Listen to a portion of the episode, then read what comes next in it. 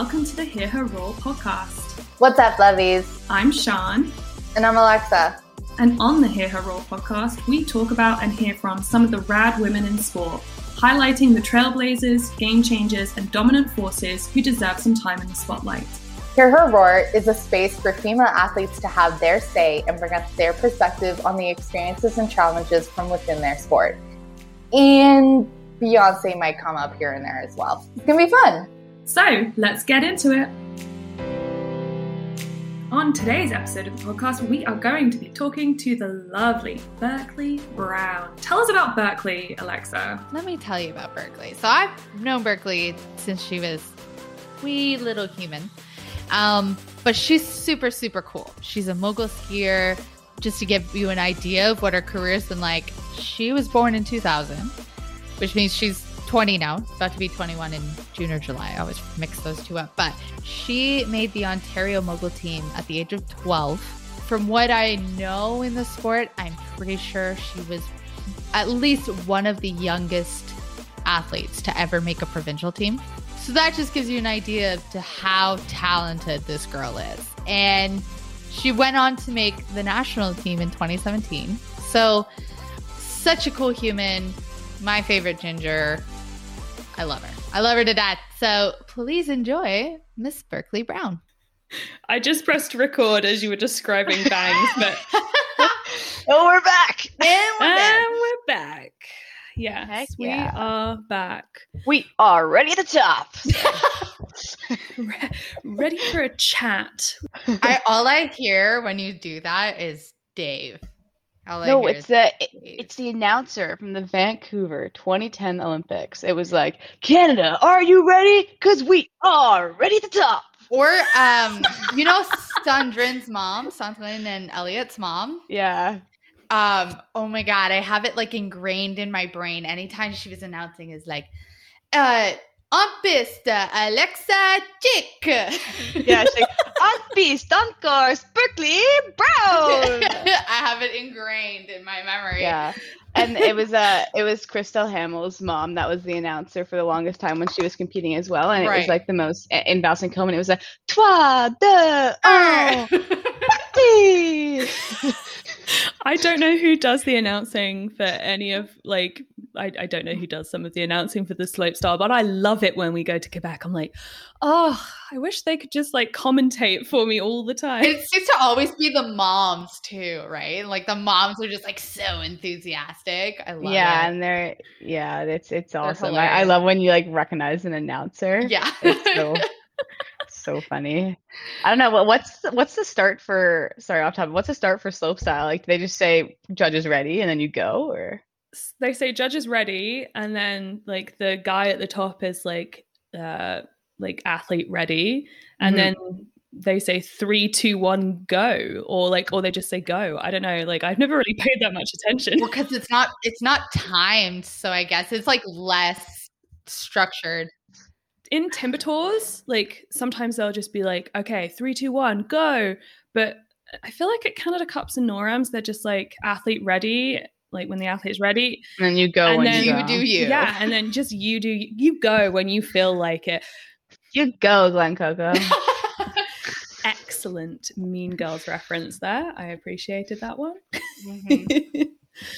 I remember I was on like I think on Southern Ontario team and the older girls or guys were watching Mean Girls and they're like, You can't watch it. It's not you're not old enough. It's not appropriate. It's not mean Girls is always appropriate.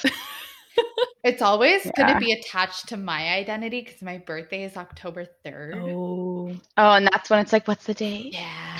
It's always going to be attached to my identity. Yeah. What's the date? Oh. On October 3rd, I asked him what the date was. it's October 3rd. yeah.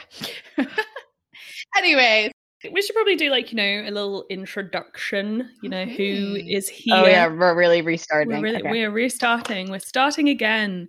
We had some technical difficulties earlier today, caused by me, of course. Classic. well, they weren't caused by you specifically. They were caused by Bell. Damn it, Bell Canada! Can't you just make my internet work properly? I think I think we we we pushed our limits. You know, we tried to wake up early and and be productive, but it just said, "Hey, you know what? You guys should You- stick to your afternoon plans." Just don't do anything in the morning. Yeah. Well, and I remember Yeah. like we we mentioned that like usually the internet's better in the morning. Yeah, totally jinxed Jinx. it. Anyway, today we have the lovely Berkeley Brown joining us. Our- Hi, Berkeley. Favorite ginger. Hello. Our favorite. ginger. Hello, everyone. Thank you so much for having me. I am so, so excited and also so excited for everyone out there listening that this podcast is being made because this is going to be the start of great, great things. So I'm super, super stoked to be the first guest here. This is so awesome. and our first cheerleader as well because Oh, yeah. uh, i feel like you were the first person to post on your instagram when we like kind of announced the you know the podcast so Mhm. Yeah, I think I was. I saw Hear Her Roar and I was like, oh my gosh, and yelled to my teammate and good friend Sofiane and was like, this is going to be something. this is going to be good. That's what we're hoping at least. yeah we're Oh, hoping. yes. Manifesting. Damn right. Mhm. Damn right. All right. So let's just get straight into it. Um Let's- I know, right? Let's get let's get intense. Uh we need to get serious guys no Take a deep more breath. laughing Yeah. okay, that doesn't work on my end, but um, uh, backstory: Where'd you grow up? What kind of things were you into as a kid? And how did you get into skiing? Sweet. Yeah. So um, I'm 20. I grew up in King City, Aurora, and um, I started mogul skiing when I was seven. But I was on the skis right as a very young age with my family. I started skiing at Beaver Valley Ski Club, went right into their jumps and bumps program, and then kind of Southern Ontario team, then Ontario team. But um, as a kid, I was super, super athletic. It was hard for me to choose what sport to do at a young age. I kind of did everything and everything in school, and uh, I was really fortunate that I had the opportunity to kind of do soccer, volleyball, gymnastics, and gymnastics was, I think, the one sport that gave skiing a run for its money at some point in my life. um, I definitely was super into that, but I realized. I just don't think I had the talent in that, but I did have fun, and that's all that matters at Well, that age. And it But, did um, totally benefit your like. I remember you competing when you were like teeny tiny, and you just had this like wicked Cossack, and your legs would go way past like a flat angle. You were just this flexy Yeah. little kid. Everybody was like, "Just wait, just watch this, watch this, watch how like." Oh my gosh. Yeah, the Cossack was definitely my signature jump there for a bit before uh before I realized I should probably get a spin or a flip it or something. I want I wish I could have taken that all the way up to World Cup now, but a Berkeley um, classic. the sport has evolved, but um I think it's funny. I see uh, some photos of me as a kid, and I there's no way I could do that now. So gymnastics. I have one. In fact, before this, I actually sent it to Sean, and Oh, I sent yeah. it to you. This wasn't. It was like one of our mutual former ski buddies had shared it, and I sent it to you, and I was like, "What a throwback!" Um, yeah, there it is. From I think that was from like 2013 or something like that, and Oh we my gosh. at a timber tour at Calabogie. and we stayed at Jocko's Beach yeah, you did. Yeah, you did. And I just remember making a jingle every time. Everyone was like, "How's your day?" And I was like, "It was great, but I'm staying at Jocko's Beach Resort." and everyone thought I was so weird. I wonder if it's still around. I don't know. It is. It totally is. is. Nice. Um, but yeah, Shout out to Jocko's so Beach we will post if with your permission ladies because obviously the listeners can't see us um, we'll post this on the instagram for everyone to enjoy because this is a classic it really it is. needs to be Oh my posted. God. it really is. yes, please. Before the Yes. come up. the, it's the rags to riches in terms of like little fish to big fish story. Yeah, little little did we know we would be sitting in a podcast. I don't know how many years later, but we were dueling back in Calabogie, and that was awesome. Mhm. I think that's right That before awesome. you got on to OMT too. Yeah, I think that was when I was on the Southern Ontario team and you were on that Camp Fortune Yeah, at the something time. along those lines. It right? was either it was either Yeah, yeah. Calabogie or Northern Capital or North Oh yes, wait, National Capital Region. That's the team that I was on. Woo, brain fart. NCR, yeah. NCR, which NCR. I should remember because my dad kind of like made the whole thing. But um, yes, Bruce. shout out to Brucey. He's going to be mentioned in every single one of these episodes. I swear. This is, this is true. Yes. um, Shout out to Bruce. yeah, little rags to riches there. And then you made your way onto OMT when you were like 12, 13. You were this Yes. cool little prodigy that, you know, everybody just knew who Berkeley Brown was because she was just this little tiny human, but she had the talent of like a 23 year old. just to boost your ego, It's just right there. because I'm not 23 yet. I'm skiing a bit better, but well, that just means at 23, you're going to be like even more stellar than you are now. exactly. oh wow. Mhm. Oh, it's very, very nice of you to say, that. I, yeah, I for sure was in this sport at a super, super young age. Um, I think that's, I think having the opportunity to go to senior nationals in Val Saint-Côme, that's kind of when I made the decision to take uh, like mogul skiing kind of more seriously and kind of focused um, just on mogul skiing and did that- all the other sports. Uh, for sure, I was still doing sports in high school and doing gymnastics kind of on the side, but that one I knew that mogul skiing I was going to take competitively, and the other ones were kind of just for fun with friends and stuff, which is awesome. Um, but yeah, so Val Saint-Côme, I think you, Alexa, you were there also competing. Um, I never time. made seniors before Ontario team, so probably not. But like, let's Oh, okay. just not gloss over the fact that you were 13, you were at senior nationals, and you even made finals. Like, you're going against national team athletes. You're this tiny little, like, that's not something to just gloss over. That's so impressive. yeah, it was it was it was really cool. I I just remember it was spring skiing. It was skiing in a sweater, just having so so much fun, and it was my first time being coached um, by the Ontario team coach at the time, David Belmer, and he kind of just took me along because I had the points and um, ended up making finals, which was so cool. And I, my my family was there as well because it was in Quebec, so it was really easy for them to come watch. And um, it was slush bumps, and everyone was just so so um, nice and so welcoming. And I think I the vibe was just awesome. And I think senior nationals, like to this day, is still my favorite event.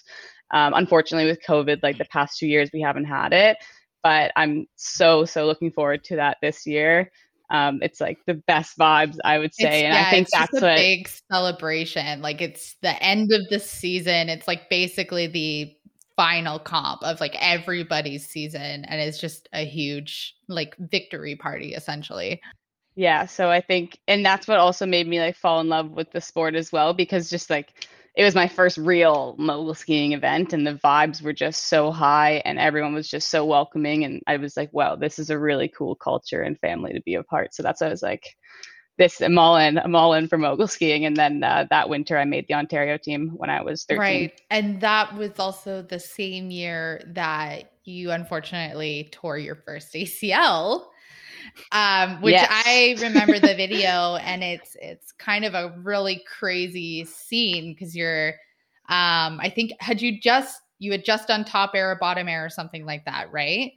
And you landed bottom, Bottom air, okay. correct, yeah, yeah. So you landed and then you kind of like catch an edge, you veer off to the side where all the control gates are, and you catch one of your skis into the middle of, of the control gate, and it just like and there's supposed to be breakaway Yeah. gates. Like they're supposed to when you glide into them, they come out.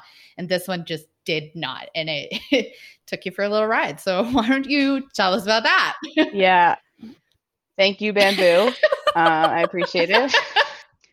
Um, yeah, for sure. I, I think it also just came along with it was my first first big competition, and I just remember it was a NORAM. It was my first one, and I remember going to bottom air just going a bit too quick for Mm. a 13 year old on that course, and um, I just remember being like, "Whoa, what is happening?" And I just shot off the bottom air from a front tuck because I wish I had that uh, guts. I didn't not, don't have those guts anymore.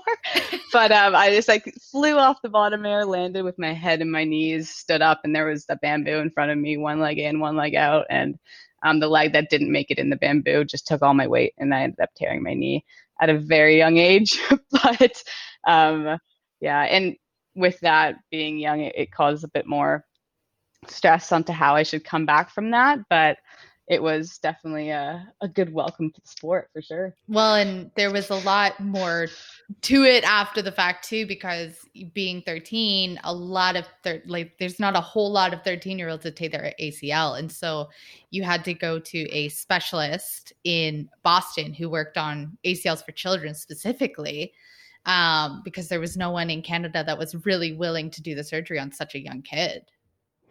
Yeah, exactly. So for sure, there's there's many great surgeons in Canada, and I know that now as well because you know, if you guys listen up a little longer, you'll hear I have another ACL story coming. So, um, but at the time, being 13, I was um, there was there was the worry that my left leg and my right would be different lengths, and I knew that sport was something that I would be consumed by for like many more years of my life, and I'm very grateful that my parents kind of saw that too and just set out to find like a specialist that um, specialized in this surgery that allows the ligament to grow with you. I'm not a surgeon. I don't really know the extent of anything else after that, but I just knew I had to um, go there. So um, so yeah, so that was also uh, a big thing going to Boston, and I was, and then I got checked up on in, in um, Canada for my w- monthly visits, and they called called me like the USA girl, and I remember being so nervous and shy, being like, "I'm sorry, I just had to. That's I, such I promise." Betrayal, such betrayal, such betrayal. I just, I just remember being like in my mind when uh, a doctor said that comment, I just said, "Mom, like." I don't know if we made the right choice. I'm so sad I went to the US. Oh. and my mom was like, no, no, don't worry. It was the best thing for your knee. And now looking back, I'm really happy because my knee's been put through a lot since then. So who knows? Who knows what would have happened if I if I didn't. So knock on wood. I'm uh, I'm interested to hear about your second injury because I had no idea coming into this podcast that you had had two ACL injuries. So I think like for me, like I want to hear, you know, what was your second ACL injury? You know, how did you approach that? What did you learn from your first one to take into your second one and kind of just jive in from there, I think. Awesome. Yeah. So my second one um, came right after my first full season with the national team. So I had the little glimpse of World Cup starts, and I was heading into my last training camp um, before the World Cup season in Zermatt. So uh, it kind of came as a shock for sure. I definitely don't. I still I learned a lot from um, my injury. I ended up doing a back full on top air and just sliding into a, bu- a bump, and it just kind of popped. I heard a pop, and I kind of knew. I was like, "Whew, all right." And I, I definitely was young my last time, but it kind of did feel the same. You know, it kind of feels right. You're like, hmm, "That's familiar." we don't need to go into that because honestly, it, it, injuries it's it's different for everyone but um like how it feels but um yeah i, I knew it i kind of knew i kind of said this is something that's wrong with my knee. So came down, got an MRI, and um, uh, yeah, it was confirmed that I tore my ACL. Thankfully, this time around, it was just my ACL, and then when they went in, there was no other damage, which is awesome. Um, the one before, I did have my meniscus, which I had to not walk. I just remember not being able to walk for the first couple weeks. But this one, I was kind of able to start walking on it right away um, to a certain extent. um, your knees blown up. It's not really um, comfortable to walk on right away. but I think knowing going into it in my mind, I kind of said to myself, you know what, like I kind of know what I'm in for. Um, but I think being at a higher level than my first knee, I I definitely was in for more than I thought.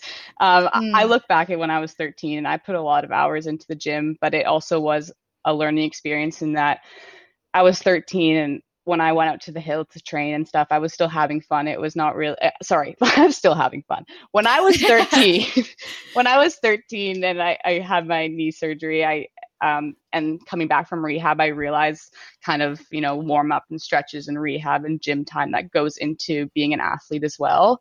So, um, but a second time around when I was 18, I kind of still had the same realization again that the hours I was putting in is is a lot, but oh my gosh, now there's more. So mm-hmm. um, I think that was something that that was some sorry, I hit a clip there. That was something that I realized too was um, that the rehab was the same in many ways, but also a lot more intense, if that mm. makes sense. And did it have like because it was now basically your job? I'd assume that's how you describe mogul skiing. It's your job. Mm-hmm. Um, did it feel that there was like a lot more at stake in the second one compared to when you were 13 and it mogul skiing was like a very large part of your life but it wasn't your whole life because you were still going to school and you still you know hanging out with friends at home and doing gymnastics and stuff like that like is there you know a slightly different mentality that that went into both of those scenarios um yeah for sure i mean with my first one it was kind of finding rehab like finding time to do rehab when i could like in between lunch breaks and such versus my second time it was finding time to do anything else but rehab. So that was right. definitely the change. So i would be going down to scarborough and i was very very um, grateful to have such an amazing support team at csi that got me through my injury like my tra- um, physiotherapist kylie gibson who you know alexa and my trainer yes, coach kiri. So um, also who yeah. I know. so I was you, Coach Carey. We love you, Coach Carey. yeah. So uh, I I was really grateful by the end of my recovery that I was I, I recovered very very well and I I was really really happy. But um, during it though, there's just a lot more at stake as into it's not um, rehab isn't like a sorry I'm trying to find the words. You don't like I said before I was my time schedule was physiotherapy and gym and then everything else was kind of if I had time for it. So I think that really made me put the hours into the gym and love the sport because I wanted to get back as best as I could. And when I was getting into my boots, I wanted to be like the fittest I was and mentally prepared, and my knee wanted to be strong. I didn't want to have any doubts at all. So um, there was really no time to spare, which it was awesome for me. I, I love the sport so much that I really enjoyed rehab, if that makes sense. um, well, you found it motivating, obviously. Yeah, I found it like extremely motivating, and um, it was it was to the point where once you're back into sport, which we can jump in after, it's like a weird switch because you're consumed by getting something, like you're getting your knee back perfectly, and then yeah. it's like, okay, I'm back. The journey ends. Yeah, it's like, oh, I'm back. Uh, but that journey was um, it, it, it definitely showed a lot about myself and that I, I this is what I want to do and like I'm fully committed. So I think uh, what really like strikes me listening to this is like your resilience as an athlete. Like to be 13 and to have to put so much dedication into your rehab and like to then come back and then do it a second time over. Like some athletes wouldn't be able to do that. You know, there's so much resilience required to pull yourself through that rehab process and and it's not just a physical, you know, the physical side of it either. Like there's you know those feelings of missing out on what everybody else is doing and feeling like you're falling behind and the mental you know the mental aspects of of those additional things that happen when you have an injury. So I'm just like I'm really struck by how, you know, how brave you are to to have like gone through all of this and come out the other side and now you're like, you know, looking towards the Olympics, I hope. yes, yeah, and uh, so yeah, I did do my knee kind of at the beginning of a block there, like a four-year block that I was training for the upcoming games. Um, but I think it, for sure it was really mentally hard to just like put your blinders on, go to rehab, um, not really focus on um, the competitions that are happening that you're missing because it was going to be my first World Cup tour. So I was really looking forward to it. And also, um, my really good friend and teammate, Sofiane, was um, she made the team with me. She was on Ontario team with me, and she was kind of going through that, and I was super supportive. But it was also like, whoa, like we were supposed to do that together. Like, yeah. come on. it's hard to. It, you want to be both like super, super encouraging because you don't ever want to take that experience away from her, but at the same time, you're like, you're kind of in that bummed state of like, man, I'm supposed to be up there with her. I'm supposed yeah. to do that too. I was, I was super stoked for her though. Like we, I'm very very very grateful that we have such a good um, bond that we are like pushing ourselves in the gym but also best friends off the hill and everything. And she actually unfortunately did her acl six months after me. So we had a lot to bond over in the way that kind of coming back into sport um, you know the extra like hour that you have to do after skiing because you have a knee that you need to um, prepare for the next day that I was happy to have her alongside and the extra little physio exercises and we did it together. And um, so, yeah, I was really, really grateful.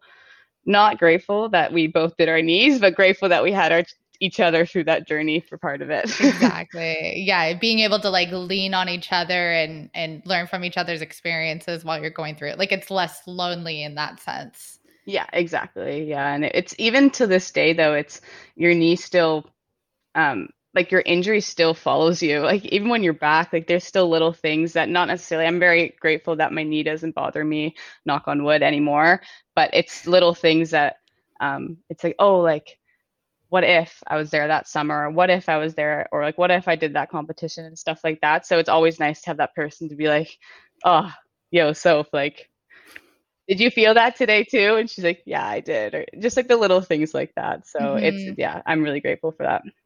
It sounds like there's a lot of uh, there's a lot of value to you in the relationships that you have with your other female teammates, and I know that Alexa has spoken about this a little bit about you know how she viewed you as a teammate because you guys how long did you guys ski together on OMT for?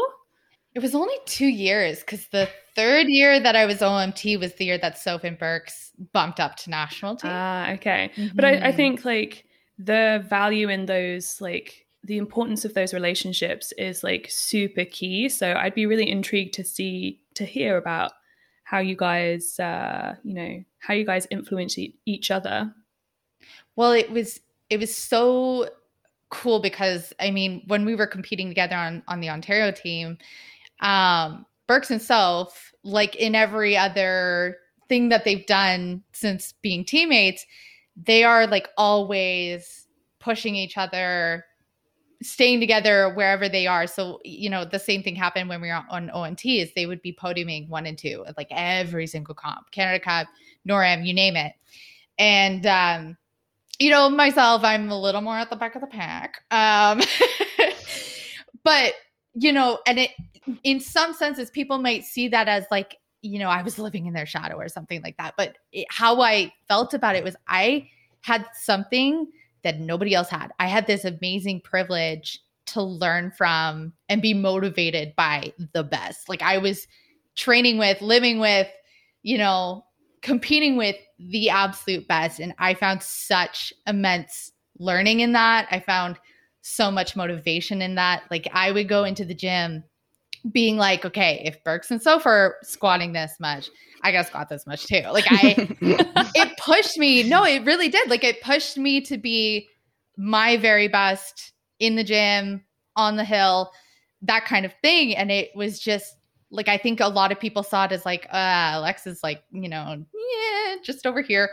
Um but I thought there was like this like I had like this secret that nobody else knew about and it was like I had these two that I was learning from and it was just to me that was just such a privilege. Like I absolutely adored being able to learn from you guys. Oh, oh my gosh, you're too kind, Alexa. um, I'm honestly, it's it means a lot and honored that we were. Um, that's how you viewed us in your eyes. That's that's awesome, and I'm really grateful that we impacted your mogul, um, mogul skiing career in that way, and where it was there mm-hmm. for you. But um, it's crazy though how, like uh, Sean said, like it's eh, having um, teammates and not just girls, but girls in general, though, to be there for each other and just support. Because when you have such a great environment, it's really easy for you to go in the gym and be like, yeah, you know, this is just a gym session. This isn't the favorite, the best thing to do when you're, you want to go and just ski. But if you're in this gym se- session and you're surrounded by two girls that are super keen to just kick butt in the gym and improve on everything, like I had Alexa and so it, the vibe is just insane and you want to be better and you want to do better. So it's crazy. And we had a lot of fun. Yeah, really so much did. fun. And and like for me, like Alexa was always there with the most positive energy, being like ready to dance. You know, if it's cloudy, she would be dancing, and, um, and she's speaking to my uh, little pre-comp ritual. Which yes, but yeah, just in general, Alexa was um, such a mom for me on the team. You know, making like uh, like getting me through school and making sure I was I was ready to go, and because I was pretty young and um, so yeah, it, it's crazy how everyone really views people in different ways and takes um, the best and shows the best from each other. So like I thank Alexa for that too because like there's Ontario was I was on Ontario for those three years and she definitely made them um, the best because I could just focus on my training because there wasn't like stresses going back to the house. Like we're having fun with the girls, which is awesome. So it's yeah. so in the feels. yeah. Right oh my gosh. So in I was gonna say you guys are just like getting me like super emotional right now. And we should just pan our our trillers and dances that we all did and oh my goodness i still i still have them too Maybe we should even do one at the end of this podcast. We'll do one like over the webcams. We'll make a TikTok. we need some some nostalgia. I love it. I was going to say I haven't known either of you as long as you guys have known each other, but I have got to say, you know, when I first met you, Berkeley, the vibe that I got from you, I remember you. So we met at Momentum. Yes. And I remember you getting on the bus when I picked you up from the airport, and you were just so jazzed. You were like, "Yeah, we're going to Momentum, mm yeah," and you were like showing me your um your wallets that you made. I always forget what they're called. Duct tape wallets. Duct tape wallets that had like stickers all over them. You were like, "Are there going to be stickers at the office?" And I was like, uh, "Yeah, there'll be stickers." Oh my! God. You were gosh. just so your vibe was just always so high, and like every morning you were so like when you came to breakfast, you were just like pumped and so excited. And like it didn't matter what the weather was like. You had you you just had that positivity and all the girls at Girls Week just like vibed off of that positivity. Oh, yeah. Like, Like they I wanted said, to everyone you. everyone knew who Berkeley Brown was because you just had Yeah. this infectious true. energy Oh about you. gosh. So yeah. true. Oh and, wow! uh, you got like I- I didn't I haven't had the opportunity to like work with you as a as an athlete and a coach because you know I'm in the wrong s- side of the sport. yeah, come on. What is this? You guys were making me super jealous with all your talk of senior nationals. I was like, I want to go to senior nationals. this is so unfair. Why don't we have something like this? Um, but like, I got to like experience that at Momentum with you guys, and Aw. yeah, like just kept me on my toes. I tell you. Mm. yeah, I mean, I, I definitely I was uh, one could say obnoxious, but you know, you could also view it as positive and spunky. exactly. But, um, Quirky. quirky, uh, annoying. No, um, I, I, I will never forget you guys creating your Musical.ly videos in the hallway and I'd just be like walking down the hallway and you'd be like diving out of rooms like doing like moves and like oh you'd be gosh. climbing on things and I'm like what are they doing? What is going on here? And you're like singing to Taylor Swift and you're like just bouncing around all over the be wall. in the video. And I was like I have to work. I'm sorry. Well, thank you for not shutting us down because that was lots Oh, and never. lots of fun. Momentum was never the best time of my entire life. Honestly, I love Momentum. Anyone that's listening, go to Momentum. Um, it is come hang out with us at Momentum Yes. yes. Girls Week is so so fun, and um, I still have friendships like to this day from that camp. So it's it's awesome. So I can safely say that like Momentum is the reason that I am friends with the both of you you know Mhm. the fact that the relationships that we have really started there and, and developed from there and like year after year seeing you guys and and watching you guys grow and and grow as athletes and now Alex is a coach and, and works on the national team and it's just like wow you guys have come so far and it's really exciting to see see what's next that's what It's I'm like an excited evolution, but it also applies to you because I mean, when we're at Momentum, you're the medic. You're the one that's ready to take safety Sean Somebody- is my official safety name, I Sean? Safety There you go, Sean. which is actually how we met. We've gone over this in the first episode. Mhm. yeah Um, un- like a very unfortunate meeting, but also like the best meet cute. yeah for sure. Um, but yeah, so you were like, you're the medic, and because you're the medic, you're not necessarily skiing a whole lot. You're kind of like you're just like re- you're prepared and ready to go. So to see you come from that and then move on into coaching, moving on into like owning your own ski club, which is agenda. Like it's just this cool. The fact that our community is so small, mm-hmm. you just get to see humans evolve, mm-hmm. and it's it's really neat. It's really cool. So neat, so awesome. I love it. Mm-hmm. Yeah. Oh my gosh, I love. Honestly, take me back to being on the top of a Momentum slush hill, bumps. slush bumps you know, bumps and sunburns. Let's go. Sean saying, "Get to the Horstman hut before lunch is over now." For God's sake, has you, have you not had lunch yet? What is wrong with like, you? Sorry. Are there any cookies left? Like, sorry, Rory's making me build a jump. so talking about like the evolution of us as humans and specifically evolution evolution the, evolution that's how i say it i say evolution. evolution it sounds like you're saying like evil evolution. Evolution. I don't know. It's just the way I speak. We all know I'm a bit odd. I um, love it. Talking about the evolution or evolution, depending on how you say the word, um, of you as an athlete, Berkeley, I'm interested to find out. You know, you were injured. Your second injury was a year into being on the national team, and how far was that in you said you joined the national team at the beginning of a quad so for those who don't know a quad is like leading into like every four years we have the olympics so those four years are our quad mm-hmm. like how are you how is like the injury situation affecting your thoughts and feelings about like the future and the olympics and what's next you know those kinds of things um yeah like now or while it happened? While it happened and then like how you know how that's developed i think. Um yeah so when it happened i think knowing that i i did go through it before i knew that there was a light at the end of the tunnel for sure. Um but it also I, I, knew I had to work a lot harder to get back because I am missing like a, a good practice season, as one would say in like the um, grand scheme of things on World Cup. It, it would be like the one season, you know, you're getting um, the starts in, you're getting the experience of being on tour, you're figuring out the time changes, you're figuring out the courses, and um, and just you know, it's a it's a big step up with the, the playing field in the game. So I think um, knowing that and looking back at it now, it's still like, whoa, like I didn't have that uh, like that intro season. I was so, so, coming back from the knee, I knew I had to kind of get right to it.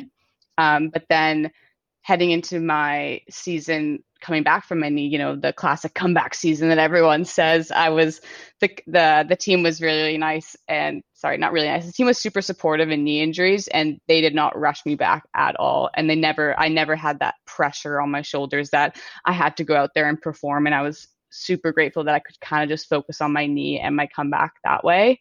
So I think um, I was, I, think I not, I think with the knee injury and how supportive the team was, I was really able to focus on my knee, focus on my mind, focus on my recovery and not results. And I think that was a really huge aspect in my recovery and how I kind of look back at it. And it wasn't like a stressful, stressful time for me um, obviously stressful in the way of like uh, recovery as in you know your first jump your first uh, time back on snow your first getting your knee fully flexed getting your like walking running the first time like, that is super stressful but i meant coming back and focusing on results and spots and everything i felt very uh, relieved that the team didn't throw that pressure on me so i kind of had like a good comeback i would say for stress wise yes. That's awesome. That's mm-hmm. really good to hear because I think sometimes it's like if you feel like you've missed out, like oh my gosh, I'm I'm behind, like I've fallen you behind, and rushed, yeah, yeah, you feel rushed, and like that can lead to more, you know, maybe not as a successful recovery or mm. more injury, you know. So that's really fantastic that you had that. You know, you felt that you had that environment to actually like take the time and mm. and really recover properly, so that you could be in a good position going into like the final two years of that or the final three years of that quad. So yeah, exactly. But now we're in the final year of the quad. Yeah. Which is super exciting. Woo! I'm sure. Also, I'm sure it's also a little bit like intimidating, but super, super exciting. And I mean, this must be kind of we're like we're not quite there yet to the point where people are qualifying for Olympics and what have you. Um, but I'm sure getting up to that point and being in the position that you're in where that is now like a potential reality, how cool does it feel or or what is your um thoughts on how like growing up as a kid, that's always what you've wanted, right? Like same mm-hmm. thing with me watching Jennifer Heil ski, sitting there dreaming of being an Olympian and all that kind of stuff. That is the dream. So how does it feel being kind of at the the gateway to that? Um, you know, it's it, you, you, I don't uh, honestly keep that in because that's a great example of how I'm feeling.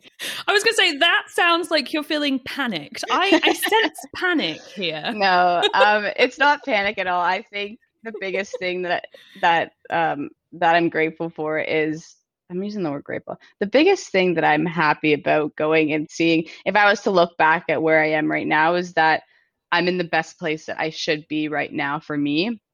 And that's kind of all you can really focus on is like the day by day and what what are you doing today that's making you better tomorrow. And as cliche as that sounds, but you really have to like yeah, if I take a step back and I look and it's like, whoa, this is what my goal has been since I was a kid. Like I am in like the preseason training for the games. Like we are here, but you have to just kind of like narrow that tunnel and I'm like, whoa, I've had a knee injury. I recovered the best I could. I'm my knee is healed, knock on wood. I'm feeling prepared for that. Now what's next is like my body's in a good place. Check mark. I did the best I could there. So now it's just focusing on the day-to-day things and hoping, you know, just trying your best each day. I think that's the biggest thing. It's not really a stressful thing. It's more just what can you control and how are you controlling it. Well, I'm super stoked to see you in Me the too. Olympics. You so Team Berkeley. Maya, all the girls. Oh my god, it's gonna be so fun. I'm gonna make a poster, like a banner, and I'm gonna. We're gonna be you're gonna we're gonna be your cheerleaders, a hundred and ten percent. Anytime, anytime I see your results, anytime I see you pop up on like CBC Sports or something like that, I am like overwhelmed with pride. Like it's just it's such going back to this whole mom energy that I have. um it's it's really kind of so cool to have seen you as such a tiny kid and then see you on the screen and seeing how amazing of an athlete that you have become. And just like watching you ski is just such a thrill for me Oh. because I know what it's taken to get there. I know I've seen, you know, the process that you've had to go through. So I am overwhelmed with pride all the time, which is why I post oh. about you guys all the time because I just have this like oh, I have this love energy that I'm like, my little children. Oh, thanks. they made it. yeah, I mean, there's still I'm there's still a lot to do. There's still a lot of competitions leading up and everything to qualify. And there's it's uh, Team Canada's killing it right now, and everyone's oh doing so yes. so well. And I, like you said though, like you're everyone is just so supportive and um, through all stages of the sport. Everyone is there for you, and I think that's what makes this process so fun because it's it's everyone's there and it's it's um it's a vibe, as one would say. It's for sure. Yeah, I have yeah. I have two kind of questions to to lead off of this. Hmm. Well, um, I guess I can uh, I can amalgamate it into one question, Berkeley. Um, if you like, what would you say to your past self? Like, you know now being where you are, like what would be like one piece of advice that you would give to your past self and maybe maybe to young female athletes who are listening who are like, you know, one day I want to go to the Olympics, like what would be your kind of key thing to to, you know, that your piece of wisdom that you would give to them? Um, I think I would say enjoy the process and the journey. I would say don't really focus on results. I think sport gives you so much more than you know a medal or a banner or uh, a placing or a time or a jump score. I think there's so many aspects that i look back to and it's like i'm traveling to all these places and just really take a step back and embrace everything that sports giving you versus the obviously it's amazing the feeling you have when you're on top of the podium and that's that's something that um, that I still to this day is is the best feeling in the world. But I think everything leading up to that like being on the podium feels so good because the process that got you there is made it worth it. Made it worth it and it's so fun. I I really truly believe that if you head into sport with the intention of um, building a family, enjoying every moment, enjoying everything, that it's really such a great process. And yes, sport brings a lot of stress and and there's so many things and it's a it's a different journey for everyone everyone and I was grateful that I had friends going through the sport but I think the biggest thing is to, to look at yes your goal your end goal but embrace the journey to get there don't skip over that part or don't blur it out like really take mm-hmm. a step back and take in every moment that you can mm-hmm. I've got to say one thing I take away from like listening to you is like, you know, value those relationships as well, like the people that you get to meet, the people you get to interact with, like, you know, there's so much opportunity there too, like mm-hmm. with the relationships and the friendships and especially like those female friendships. I think, you know, for some athletes in this sport they're not readily available but it sounds like you had an amazing experience an amazing opportunity like when it was you and Alexa and and Soph and now just you and Soph I mean I know there are other female athletes on the team but mm, just like sure. just that Maya relationship me um. no I think that I was um when I first made the national team there was um, like Andy and Audrey, who I looked up to tremendously. And I just love how they um, trained every single day. And I just love that they, we had team dinners and they were really inclusive and it felt like a team. And Alexandre was there too. It was just a very big team vibe. And I think mm-hmm. that's such a great aspect of sport is the team. So I, I really think that um, it like like you said having like girls and guys too like i've had like like robbie for example um me and him um went from on like southern ontario ontario team and national team together and um just had a great relationship through that as well. So um friend relationship. Um, we get it. it's sorry, good. Sorry. Um but however i think that's the biggest thing and I, I know there's like this weird stigma around girls and sport and i find that um, sometimes people view and they're like, how are you guys actually friends? Like, come on, like you guys aren't really friends, right? Like you guys, no, there's no way that. Like, Everybody expects us to be like backstabbing each other. Yeah, right? exactly. Like, and it's like, oh, like you're clapping that she won, but are you really clapping that she won? And I think yeah, that is something that really needs to change. And I'm don't get me wrong there's times like obviously when you lose and it happens it happens for sure but i think the biggest thing that um, is respect for people and respect for like girls like i see a girl win or any teammate around me or any competitor and it's like whoa like that was awesome. Good for you. Like, I really respect that you did that. That was so cool. And hey, like when I was walking to the grocery store the other day, like I saw you on a run. Like, good for you. You're trying to be the best athlete that you can be. So, like, if you're up there on the podium, you deserve to be there. And that's awesome. And I respect you for that. There's, there shouldn't be this like jealousy. There's, there's no time for that. And I think, like, like I touched on before, looking back, um, on the sport like what should i tell people is like don't be jealous of people. Like if anything mm-hmm. it's like it's awesome. Like you should use other people's victories as like motivation and it should be fun and the surroundings should be just like really good vibe and everything. Yeah. so don't i think the biggest thing is look at don't view it as a win or a loss. It's like whoa like good for her. she's yeah. like she's having so much fun. I want to go have fun with her too so that's definitely something that I experienced too. What like when I was an athlete with you and everything like that, um, was that there was this really cool energy of like, I want to be on the podium, but I also want you to be on the podium. I want you to be on the podium. Like it's like there's just this entire energy of we want everyone to be their best version of themselves, and we want everybody to have their moment um, in the sun. And that was, you know,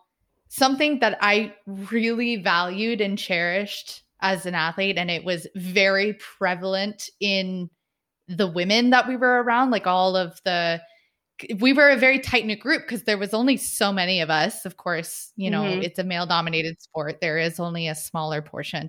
So we become very tight knit. We become very much this uh this uh, our own community within a community as well. Mhm. And so to be able to have that type of support around you and to be able to look at your competition as your friend and your support system is something that I absolutely adore adore about the the small size of our community because I think Mhm.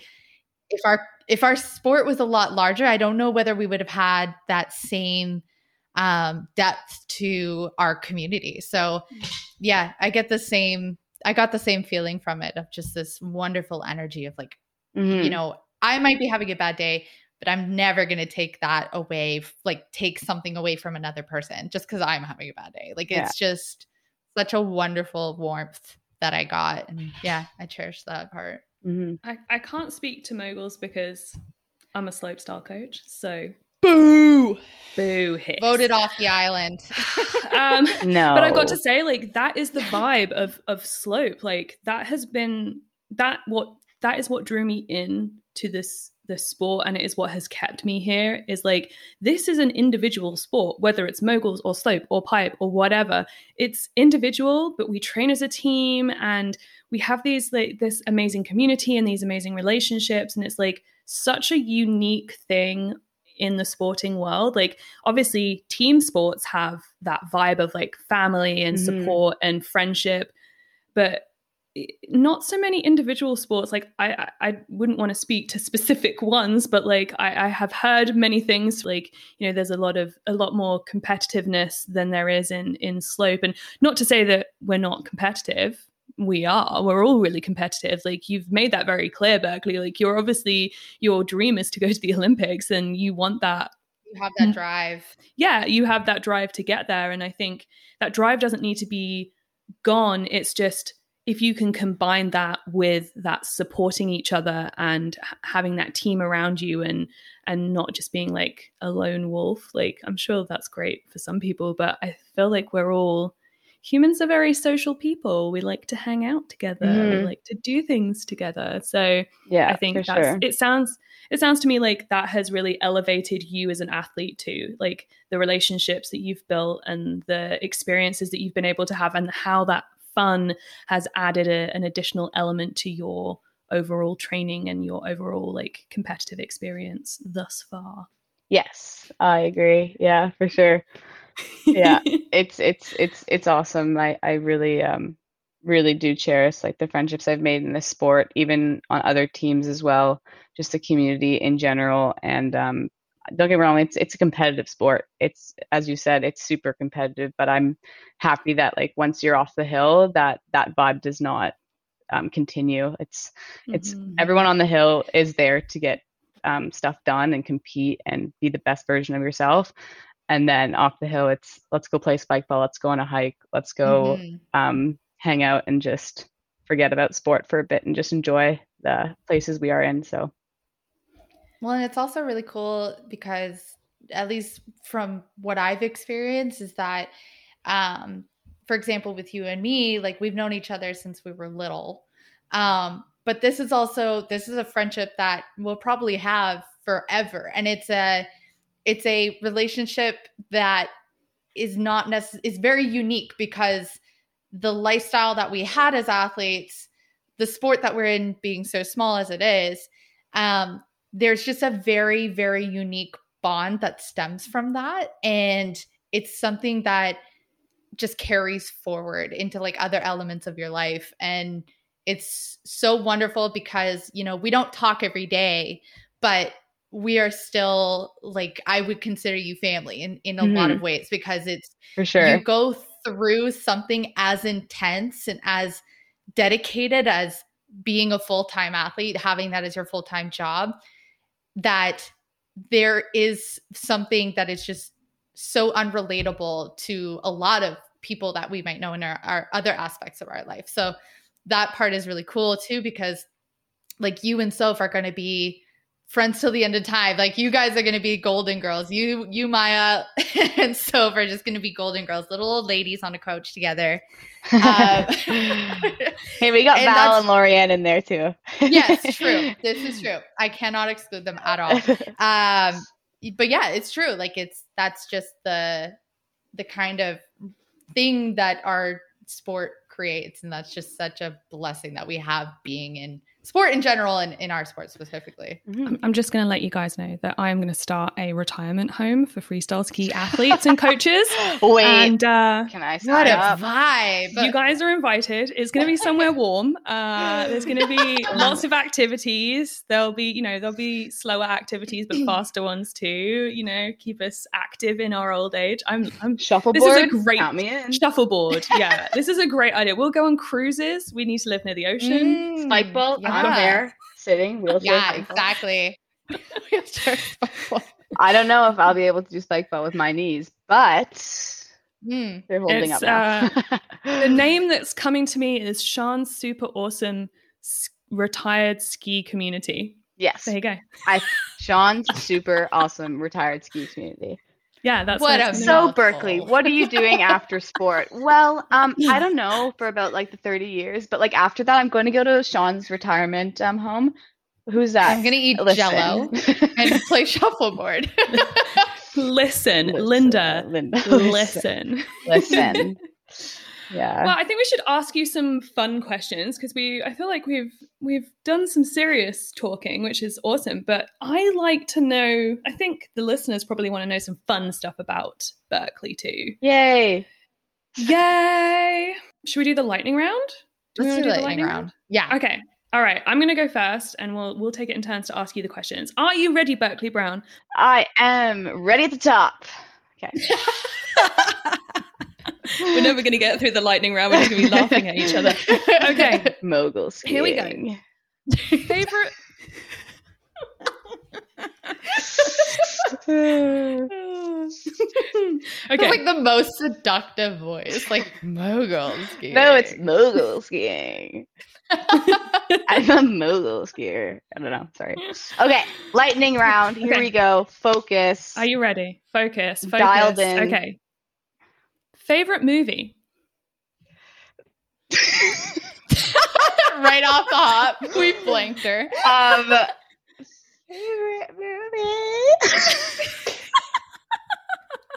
what? It's funny because I gave you this list. Um, to be fair, I read it to you this morning, which was hours ago Hours now, ago. And, and I only read it to you. I didn't give it to you, so I am kind of throwing you in at the deep end. I apologize. Here we go. Ask me again. I'm ready. Okay. Favorite movie? Mamma Mia. Ooh. Oh yeah. Come on. I like it. Dancing Queen. All on that. Dancing Queen. I just like all the singing. Yeah, yeah, speed on The on the 17. Oh, what a cl- now I want to watch that tonight. Okay, so Mm, yeah, uh, that's a feel good my- movie right there. Dan- yeah, Mamma Mhm, Mia. My evening viewing is sorted. All right, Lexa, you're up. All right. Okay. Very serious question. Ooh. Um, what is your your go to order at Starbucks? Oat milk latte, one pump vanilla. Dun, dun, dun. Oh, Yeah, spicy. I know. and I'm a venti girl. Sorry.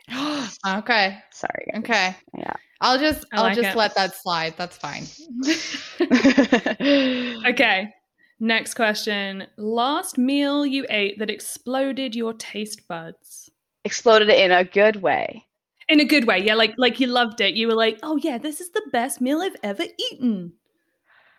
Whew, that is a hard one. I'm gonna have to say, you know, so weird, but samurai sushi. Sushi.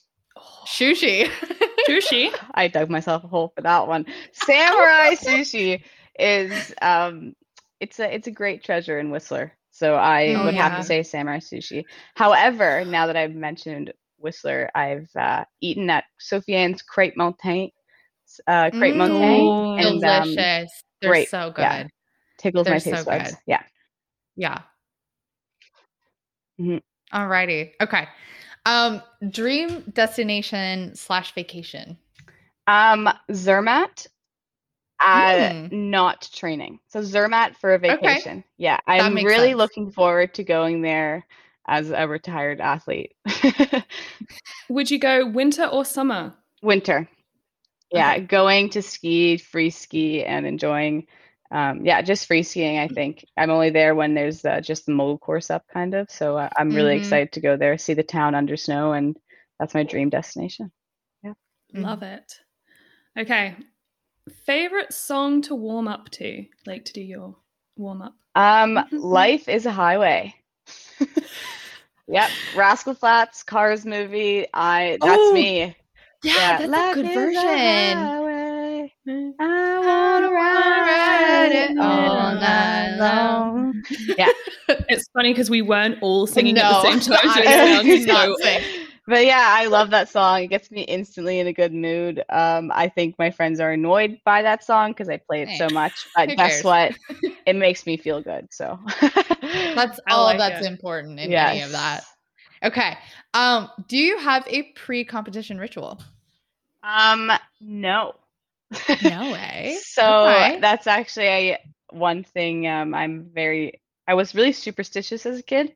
So I, a kid, I'm still a kid. I was very superstitious. so I actually kind of went the opposite route as I didn't want to have a comp ritual because just in case, hey, what happens? You can't do it. I'm going to be superstitious about it.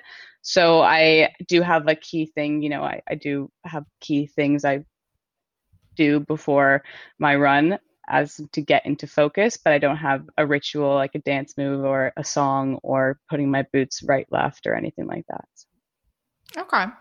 yeah, but I do always dance before. Come on, Alexa knows that. so Dance party. dance party. Yeah, So, that yeah. was my my pre-competition ritual. That's for sure. I would dance literally right up until the point that they said three, two, one, go. And to be fair, like there was a strategy to it because I overthink like no tomorrow. Mhm. And so by dancing, the theory behind it, and it worked for me, was that I would take like the negative energy of like the stress and anxiety of competing and I would turn it into something positive and it would completely distract my brain. yeah. So people saw me dancing at the top. I looked like an idiot. Um, but it worked. for me, no, so you I didn't look did like not an care. idiot.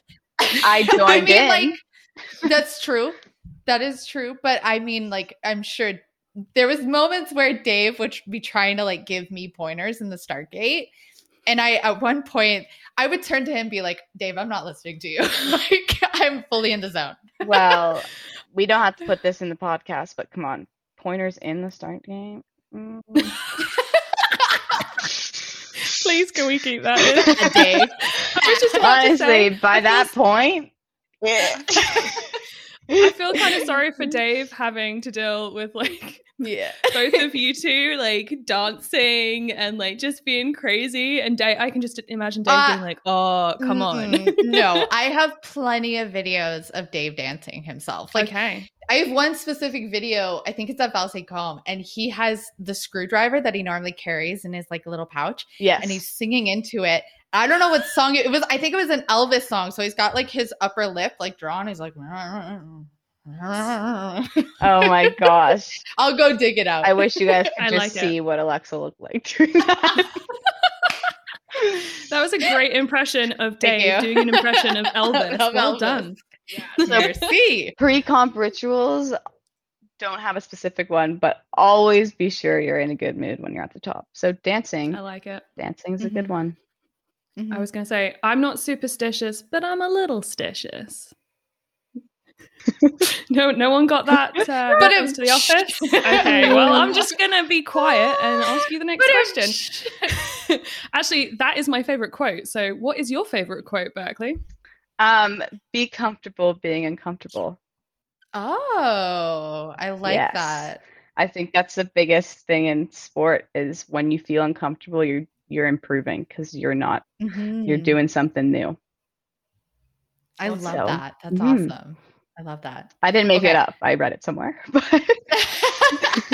But, but yeah, no, no, no. that I one totally sticks with believed you me. were the wise old owl that Yeah. came up with Be that one. comfortable being uncomfortable. Was that a British accent, Berkeley? you know, I started and I and then I was like, wait, I should know my no, no, no, no. You need to you need to hear the Australian one. That one is a good one.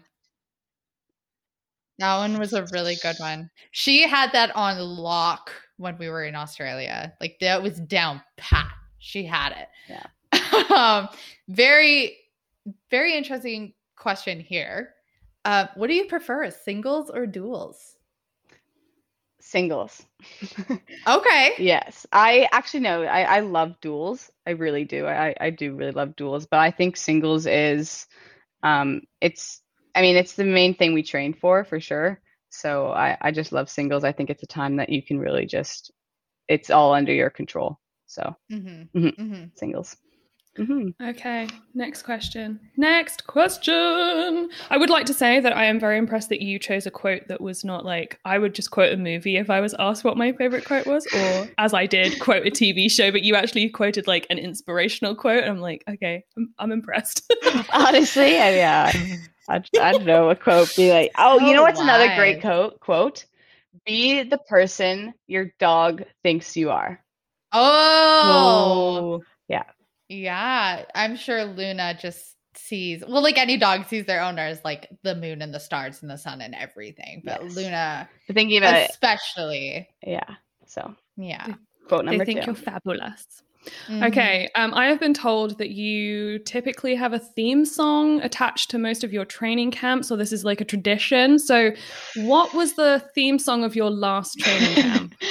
um, well, to be fair, I think we need to have like a little bit of backstory behind this. Okay, hit me with the backstory. So the backstory really is that Berkeley like is very much a music person in the sense that like she has music going. No, not necessarily loud, but like you have music going as part of like what fills your energy. And the first camp that we ever did together back in like, I don't know, 2015 or something like that in Whistler, we're roommates and cheerleader had just come out. Yeah. So cheerleader became our alarm clock Oh, um, ah, every single morning. But this kind of tradition, it was very un- unintentional, but this kind of tradition carried on where every single training camp would have a theme song. Australia, I remember, was um, closer. yes. Yeah. Chainsmokers. Uh, yes, exactly. Chainsmokers, closer. Um, and literally anytime any one of these songs come on, I have like immediate flashbacks. So It's like a movie. These songs hit and your eyes just go blank and you your whole camp is on a movie screen and you just watch it. It's crazy. It's it's weird because you don't you don't intend it to happen, but a, a song no, exactly. It's just all it takes is one training day where you have a little bit of low energy, and this song just makes it makes you your energy just soar through the roof. And it's like, yep, that song's going to be now playing for the next three weeks. all the time. the Yeah. boys got really, really annoyed of us having the aux cord. That's that's for sure. Yeah, for sure. Okay, so what was the theme song of your last training camp? Um, I don't know when this podcast is released, but I think it's going to be the theme song of the world right now. But it's the it's Friday and it's Saturday, Sunday. What? It's Friday and it's Saturday, Sunday. Uh, yes, it's called Mufasa.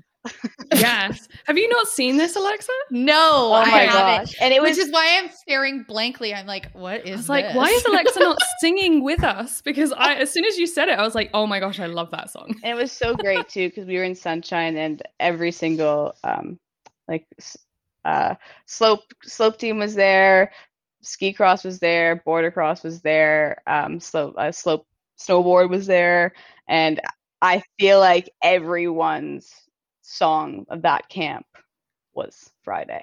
So- I'm gonna have to go listen to this now. Do I just like have I been living in a cave? I'm I'm shocked that you haven't heard this, Alexa. I have not. I have not. Is this like was this like a TikTok that came up? I or don't even know. I don't think it's a TikTok. He does them on like he puts them on YouTube. I think I don't know. I've seen it on. I guess I've just been living media. under a rock. Do you know where I've seen it? And I, I'm surprised that you. This is why I'm surprised you hadn't. Is um, my favorite race car driver sings this over the radio at one of the one of the races last season. He's like, te- they're like radio check, and he goes, "It's Friday, then it's Saturday, Sunday, what?" And then he gets like, Oh my gosh, I do remember that now. Actually, I never Yeah. cute. I never like put the two together, but now that I think about it, because we just watched the like most recent season of uh Drive to Survive. Yeah. Yeah. So now that you say that, yes, I am remembering it. But I also kind of like in my head, that was just Lando's song. Like just something like what you do when you want Jeff to clean the dishes. You make up a little tune. Um One day I will release the, An the album. dishes. I will release the dishes song on a as in a solo single, my first single. I will release it. Berkeley Brown is going to do my uh, backing vocals and Oh, yeah. uh, dancing, and um, yeah, you guys will all be, you know, so happy that I did it. I'm gonna be happy. I'll be there. I'll download it. I'll pay for it. I'll, I'll be pay there. for it. I don't think I don't think we're going to be quite at the level of having to pay for it, Berks, but. Uh, You know, hey, Wouldn't be nice? that's not the attitude we like. I like that Luna has Hmm. joined us for the end of the podcast. Yes, This she- is, Hi, Saying so. Luna. This is fabulous. Luna, say hi. Hi. Luna's like, um, excuse you, but you're stealing my mom for way too long. I'm I haven't had sorry, attention Luna. in 25 Oh minutes my gosh. and I'm over it. Luna knows. Is- I was going to say to the end of your like that that was your kind of the last camp theme song. This is like currently my Friday theme song every Friday. I play it every Friday at the moment because I love it so much and it's like getting me like hyped up for the weekend. Usually hyped up to watch a Formula 1 race because I'm like literally obsessed with Formula 1. So um yeah. That's that's it. That's all I had to say. Alexa, there's one more question. oh, there's another question. Here we go. one more. We got Last one final one, last question. one. No, one. for sure. Um, if you could meet someone famous, who could it be? I had all day to think about this. Um, I I knew this one was coming and I forgot about it. um, I think I would want to meet Phil Dunphy from Modern Family. Ooh, But I would want to meet Phil Dunphy from Modern Family. like the character. Yes. Yeah, very Mhm. very funny dad energy. Yes, Mhm. he Modern Family is something that I watch every single day after training. It's I'm on. sorry. I'm sorry. I'm just thinking about the episode where he buys the llama, and I'm laughing so hard right now. See, Phil Dunphy energy. But Sean is also obsessed with alpacas, so of Yeah, course that is alpacas. Of course, that that's is where her brain went when you said Phil Oh it's like. Phil plus alpaca. Yeah. He walks the llama down the driveway. I'm just like, yes, this is the best episode. Yeah, I think Phil Dunphy. That's that's for sure. He's so funny, and Modern Family is the best show to watch when you're stretching. So, Mhm. Just like very easy to have on. Yes. No thought process needed. Mhm. Yeah. Well, that is all we have for quickfire. It was Yeah. Quick fire, lightning round. Get Lightning our round. names Sorry. I had Sean. pretty lengthy answers though, so I don't know how We lightning that. those were, No, but we like that's it. okay. one Lightning word. round. Lightning-ish round. Lightning-ish. Yes. lightning-ish. I mean, to be fair, when Alexa and I did this, it was definitely yeah. lightning-ish and not like Uh-huh. Fast as lightning. So you know, you're all good. Oh, We're both gosh. very narcissistic, so we do like talking about ourselves. So of course it took forever. It took forever. Oh my That's why we started a podcast. That's Yeah. the only reason. Just to Oh hear ourselves gosh. talk. Just to hear ourselves talk. No, you started a podcast to embrace women in sport and talk about all of your great, great. What's the word? Uh, why am I blanking Role on the models? world? No, um, what word are you trying to say? you were so on to something, and I was gonna be like, damn straight. And then you lost it. experiences. Experiences. got. You guys started a podcast to share with the world all your guys' great woman in sport experiences. Well, Mm, really, damn we right. started a podcast so that you could share your experiences Yeah. and we could just, you know, like pick them apart and and ask you questions about them and yeah. We could be here for And- hours, honestly. We really could. I think. Uh, Well, yeah. I, I I I think in, unless Alexa you want to ask any more questions, I think that brings us to the end of our I got her phone number. If I need to ask a question, I'll ask it. hey, um, Berkeley, do you put your left ski on first or your right? Mhm, exactly. Which poles uh, which way around do you hold your poles? how Like, long do you keep your strands out of your helmet? What? Mm. Girl power. Girl power. Okay, well, thank you so much. This for, was fun. This was really fun. guys so much for having me. Um, Thank you for being our first guest. Yes, I hope to be back. I hope to be back in the near Oh, future. we'll we'll definitely have you back. Absolutely. Yeah, Amazing. you'll be a you'll be a season regular. exactly monthly. Uh, not monthly. You'll be like Jennifer Aniston on the Ellen Show, just like always Yes, there. Always there. I am.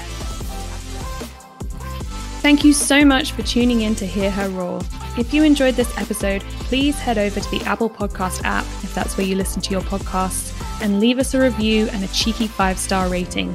You can also follow us on Instagram, Facebook, and Twitter.